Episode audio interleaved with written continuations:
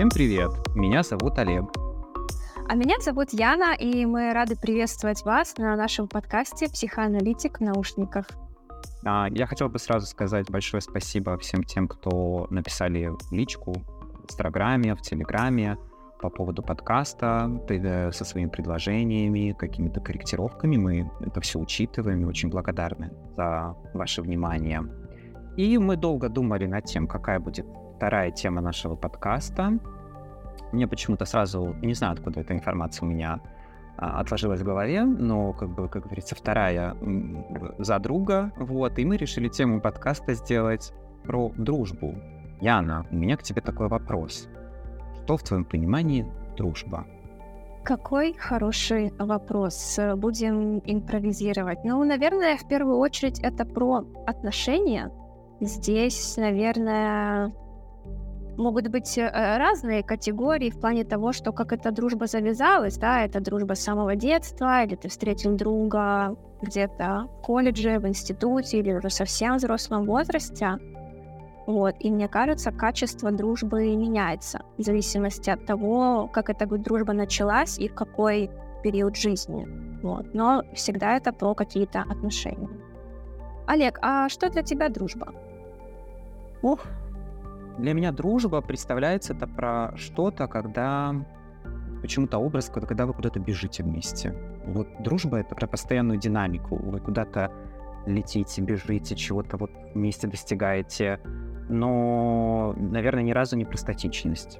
Потому что только начинается в дружбе какая-то, знаешь, такая статичность, однообразность, монотонность. Наверное, это касается всех отношений. Вот там для меня уже вот какой-то такой привкус слова «дружба» начинает пропадать потихоньку. И у меня тут такой образ в голове, что ты сказал, что бежите куда-то вместе, и будто бы это вы всегда направлены в одну сторону. То есть вы бежите в одном направлении, да, и смотрите куда-то в одну сторону. Вот как какую-то такую сонастройку, будто бы. У меня есть еще такой вопрос интересный к тебе. Поскольку мы находимся в психоаналитическом поле, Возможно ли дружба между психоаналитиками, между терапевтами? Может ли быть внутри нашего сообщества, в принципе, дружба? Ну, тут, конечно же, в первую очередь приходит пример э, нашего опыта, нашего мастер-майнда, э, группа, которая создалась таким очень интересным образом с самого начала нашего обучения в институте. Вот, и это такой классный пример, где мы выстраивали сначала очень такие дистантные коллегиальные отношения и постепенно сближались во что-то между дружбой и профессиональными отношениями, но при этом в этом столько тепла, заботы, поддержки. И, конечно, здесь тоже, мне кажется, сильно влияет то, что мы встречаемся достаточно часто, конечно же, онлайн, но вот эти встречи, они ничем не хуже офлайн встречи, сколько инсайтов, идей, много всего полезного можно подчеркнуть. И в нашем опыте я могу сказать, что да, это возможно, и наша дружба уже так длится... Два года. Да, два года. Да, вот скоро будем праздновать уже. Но нужно, наверное, такой дисклеймер сделать небольшой о том, что, наверное, в чем-то наш опыт уникальный, потому что сколько мы не общались с нашими коллегами по цеху, а, то часто слышишь о том, что психологическое, терапевтическое сообщество может быть достаточно токсичным даже друг к другу.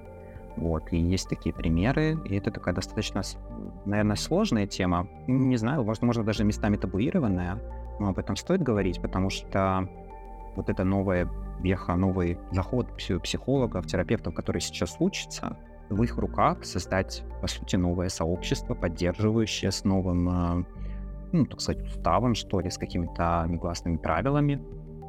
мне кажется, это уже происходит. Да, и ты сейчас это говоришь, я вспоминаю насчет такого интересного опыта, когда я состояла в каких-то тоже э, психологически ориентированных чатиках с, с коллегами, mm-hmm. и там иногда начинались такие профессиональные бои словесные, где было временами очень жестко и весело, конечно, одновременно, но ты прав, что может такое сообщество быть очень токсичным, несмотря на то, что мы помогающая, поддерживающая профессия, но внутри может быть очень неприятными местами, да. Так, хорошо. Другой интересный вопрос. А может ли быть дружба между психоаналитиком и клиентом? Тут, наверное, нужно сразу уходить в какие-то правила, какую-то рамку, сеттинг психоанализа. Ну, если взять какие-то основы основ, то в психоанализе запрещены какие-то третьи отношения с клиентом. Я, наверное, не скажу, что любого рода. В первую очередь говорится об интимных каких-то отношениях. Вот они табу-табу, то есть это невозможно.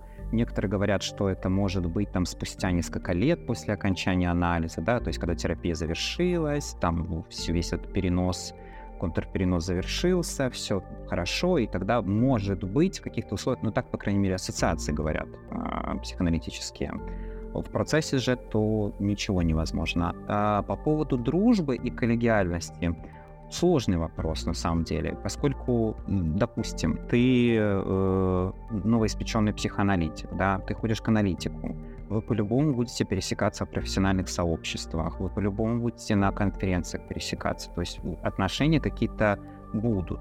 Вот. И просто брать и отворачиваться, закрывать глаза на это, ну, это тоже не психоаналитично, наверное. То есть психоанализ — это в первую очередь про отношения. Да, в этих отношениях могут возникать вот эти трудности профессионально, слегка, может быть, какие-то даже дружеские.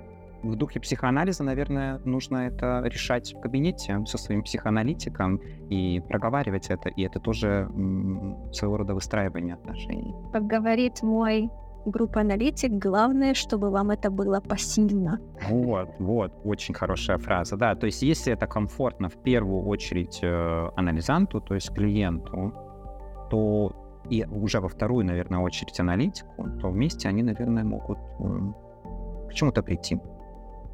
Да, и если мы тут и обратимся к исторической справке, да, какую-то мы даже с тобой книгу читали, где прям огромная глава была посвящена этому, как такие моменты разли- разрешались в прошлом. Естественно, там ни о каких э, рамках и правилах еще не шло речи, все только формировалось, и вот эти большие имена из психоанализа, все эти люди э, нарушали много разных канонов психоаналитических, но благодаря им как раз-таки сейчас сформировались вот эти вот э, правила. И мне кажется, что если мы говорим в рамке психоанализа, то отношения такие, конечно, недопустимы, и я даже сталкивалась с тем, что некоторые психоаналитики, которые ведут какую-то активную деятельность, да, там в конференциях участвуют или какие-то семинары, вебинары, для своих анализантов они ставят правило, что они не имеют права посещать, то есть бывает даже настолько строго.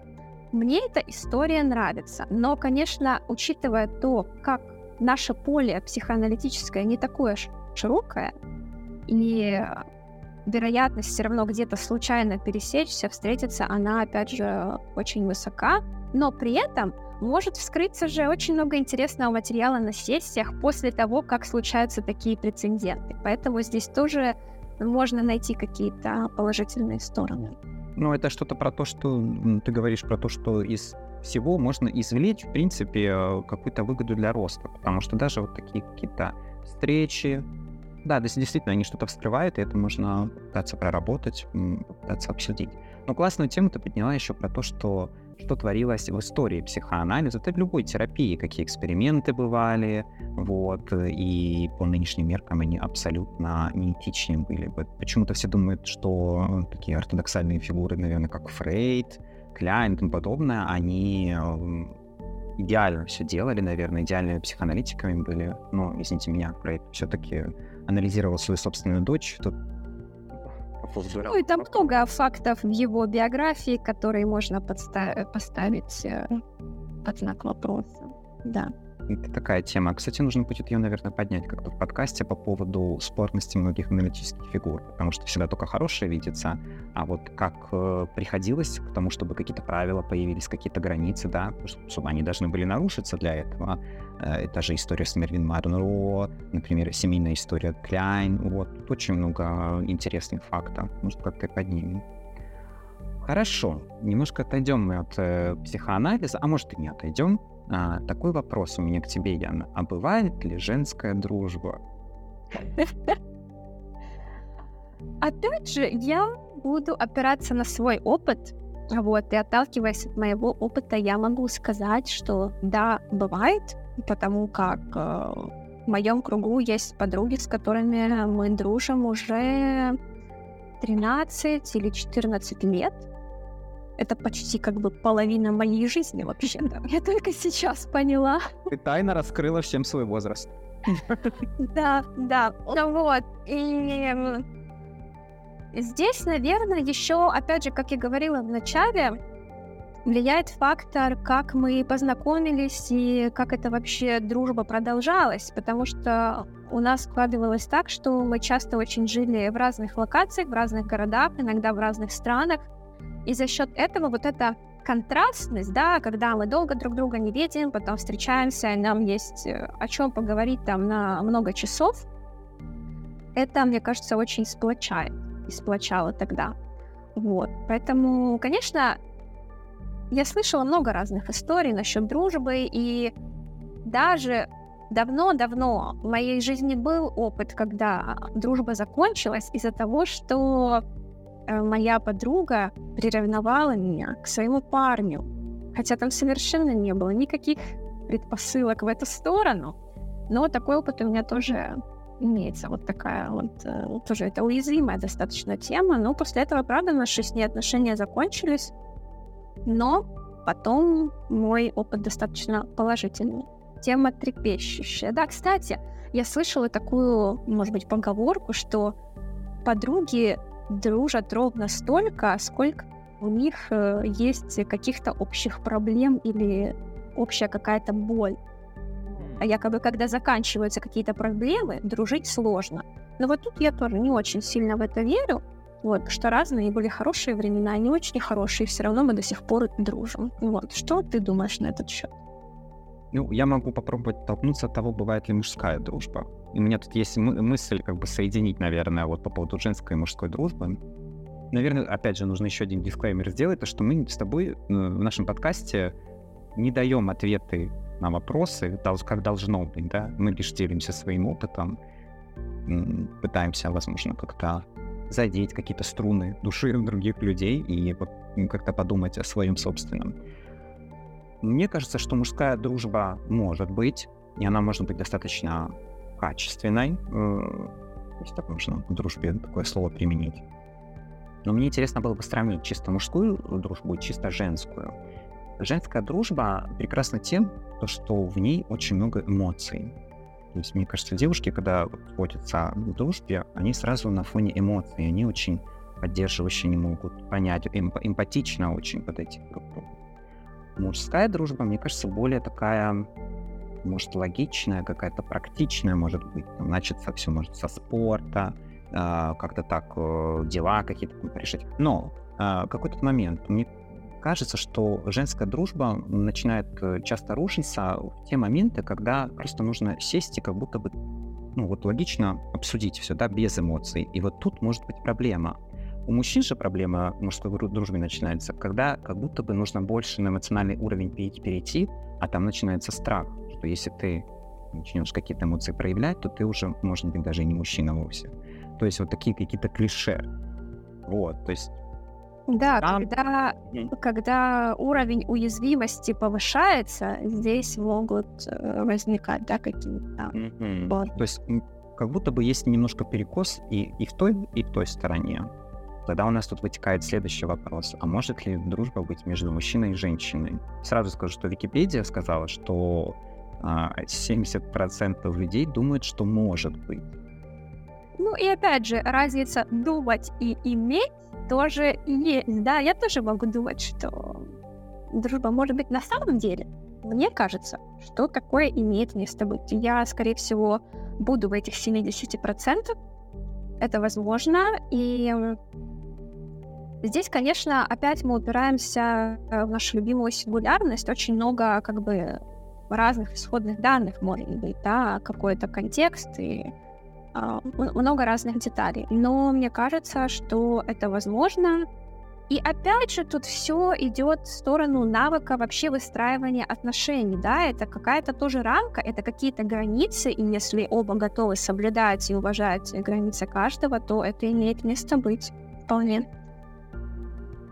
Ну, я соглашусь. Я думаю, современное общество, оно все больше и больше подготовлено для того, чтобы дружба между мужчиной и женщиной была. Это, мне кажется, становится все более таким обиходным и нормальным. Но тут же подключается сразу следующий вопрос. Это такое понятие, как friends with benefits, да? Я не знаю, как по-русски это правильно звучит. Я, я с э, какими-то привилегиями, да, то есть когда кроме дружбы есть нечто большее, да? Вот. Насколько вообще, вот какие у тебя ассоциации с этим понятием? Насколько оно безопасно для а, обоих партнеров? да, то есть если кроме дружбы присутствует еще компонент интимный. Мне кажется, что это такой очень тонкий лед, и, как я вот до этого сказала, вопрос каких-то границ, а, и устраивает ли это обе стороны а, вот эти все нюансы, и мне кажется, тут велика вероятность в это заиграться, где-то нечаянно влюбиться, у кого-то это будет больше чувств, у кого-то меньше, и тут история с какой-то э, безответной любовью может набирать обороты. Вот. И мне кажется, это очень такая частая штука случается, когда вначале это может быть очень весело, очень удобно, Uh, и так будто бы, будто бы безопасно. Очень по-современному даже оно.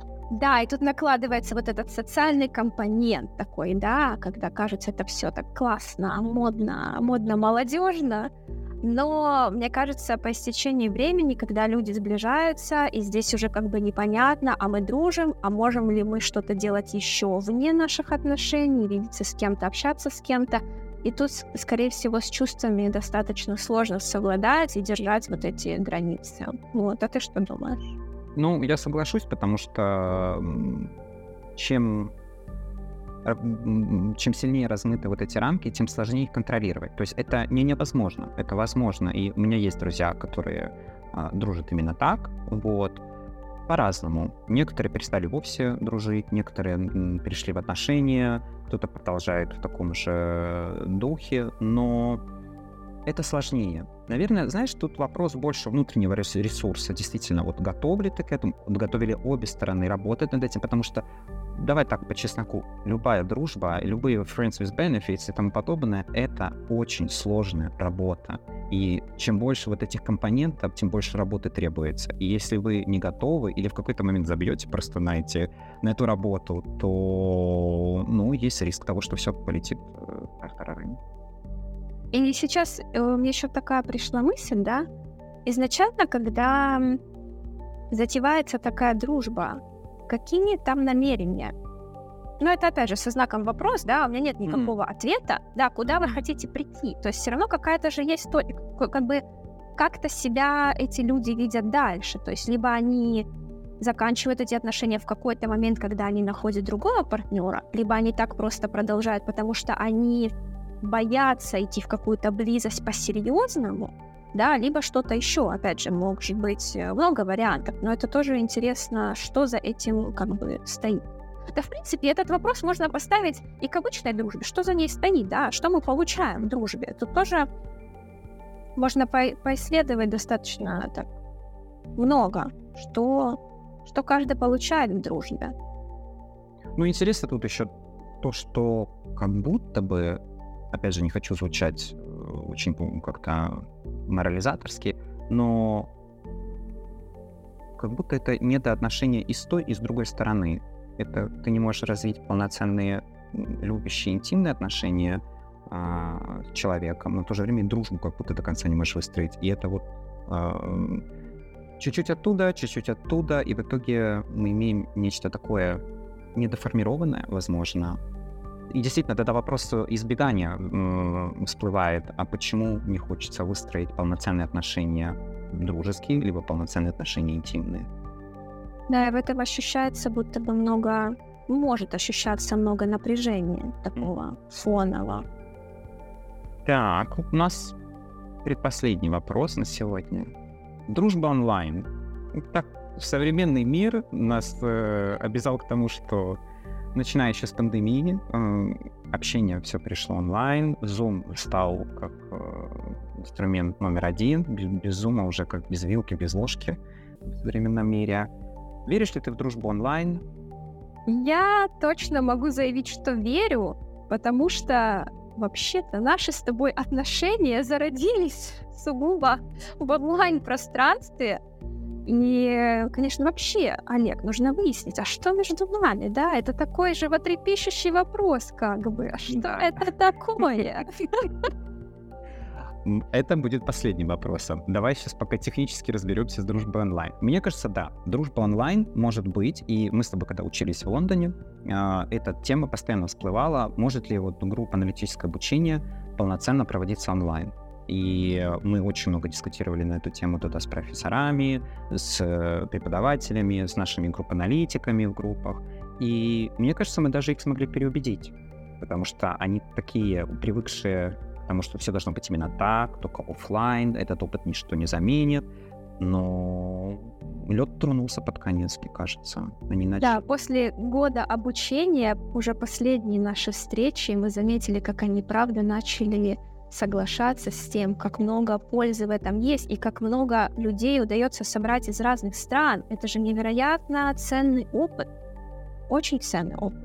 Да, да. И кроме того, что обучение, возможно, онлайн, и дружба онлайн, и ты вот подметила, мы с тобой познакомились онлайн, э, учились онлайн, проекты запускали онлайн и увиделись первый раз, наверное, спустя только год.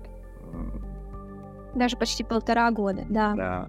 Это, конечно, отдельный опыт, который мы еще опишем, что такое встреча после полутора лет общения онлайн. Каждодневного. Да, и увидеть человека впервые вживую, это, конечно, взрыв мозга, и плывут все матрицы, но это круто. И продолжаем мы онлайн, опять же. Да. Хорошо, тогда последний вопрос, который ты уже начал поднимать. Есть ли между нами дружба? Потому что коллегиальность между нами явно есть. Мы с, с тобой вместе начали учиться, создавать проекты, вести группы. Есть между нами дружба? По моим ощущениям, да. И опять же, это что-то между, да, вот этим профессиональным, чем-то рабочим. И я вот пыталась как-то дать какое-то, будто бы, ну, или определение, или нарисовать какую-то черту, будто бы. И для меня э, все уперлось в то, что так как мы друг о друге знаем больше, чем только о профессиональном поле, да, знаем какие-то подробности просто нашей жизни, какие у нас интересы, увлечения, как мы вообще живем, ценности и много чего еще, то, скорее всего, это уже нас двигает больше в рамку каких-то дружеских отношений. Вот мне кажется, как-то так. Но опять же, для меня, правда, это очень сложно сформулировать, как-то это описать. Вот мне прям очень сложно. Но, естественно, много чувств приятных вокруг этого. Вот. Э, я думаю, что все-таки дружба есть. И я вернусь к своему первому ответу на вопрос, что такое дружба. Мы с тобой постоянно генерируем что-то, мы куда-то бежим. Вот у меня есть много опыта такого, когда вроде бы как друзья, да, и отношения перерастают в стандарт какой-то. Вот, то есть вы там раз в неделю ходите в там какой-то кафе или ресторан, и такой повторяется циклический круг бесконечно. Ты понимаешь, что в этих отношениях тебе немножко скучновато. И любые попытки как-то их оживить и куда-то, значит, бежать, что-то делать вместе, испытывать, вот, испытывать какой-то опыт вместе новый, такой, который будет развивать вас, обогащать вас. И любые эмоции, отличительные от нуля, в плюс или в минус, они лучше фиксируют даже вот эту память прошлого. Ты можешь больше вспоминать э, об этих моментах и так далее. Потому что чем более пресно это все, тем оно куда-то там уходит какой-то вклад. Оглядываясь на наш путь, сколько мы с тобой всего делаем, генерируем, для меня, наверное, это уже больше переходит в какую-то такую мощнейшую дружбу. Хоть мы все время в профессиональном поле находимся, ну, в общем, для меня это невероятный опыт, скажем так. Да. И я, найти я... такую комбинацию очень трудно в этой жизни. Я полностью с тобой согласна, и вот ты подсветил классно про энергию, как ты связал с, с начальной фразой, да, что мы бежим в одном направлении уже, можно сказать, э, второй год, и постоянно что-то генерим, создаем что-то новое, и мне кажется, это еще больше усиливает какую-то нашу связь, не только профессиональную, но и простую человеческую, потому что то, то количество контакта, которое мы имеем, оно не может не влиять и на что-то личное. Вот, поэтому, и да, это очень-очень ценно и редко вот найти такого партнера, коллегу по работе, по куче разных идей, это, конечно, да, невероятный опыт. Ну что, у нас на сегодня вопросы закончились. Вот, мы теперь будем идти на отдых и думать о следующем подкасте, о новой теме. И да, ко всем, кто нас слушал, еще раз большое спасибо вам за отклик. Не забывайте писать личные сообщения в Телеграме или в Инстаграме, нас легко очень найти. Все, что вам придет в голову. Вы хотите познакомиться, пишите нам. Мы открыты ко всему. И очень рады знакомству с новыми людьми и новым идеям, предложениям.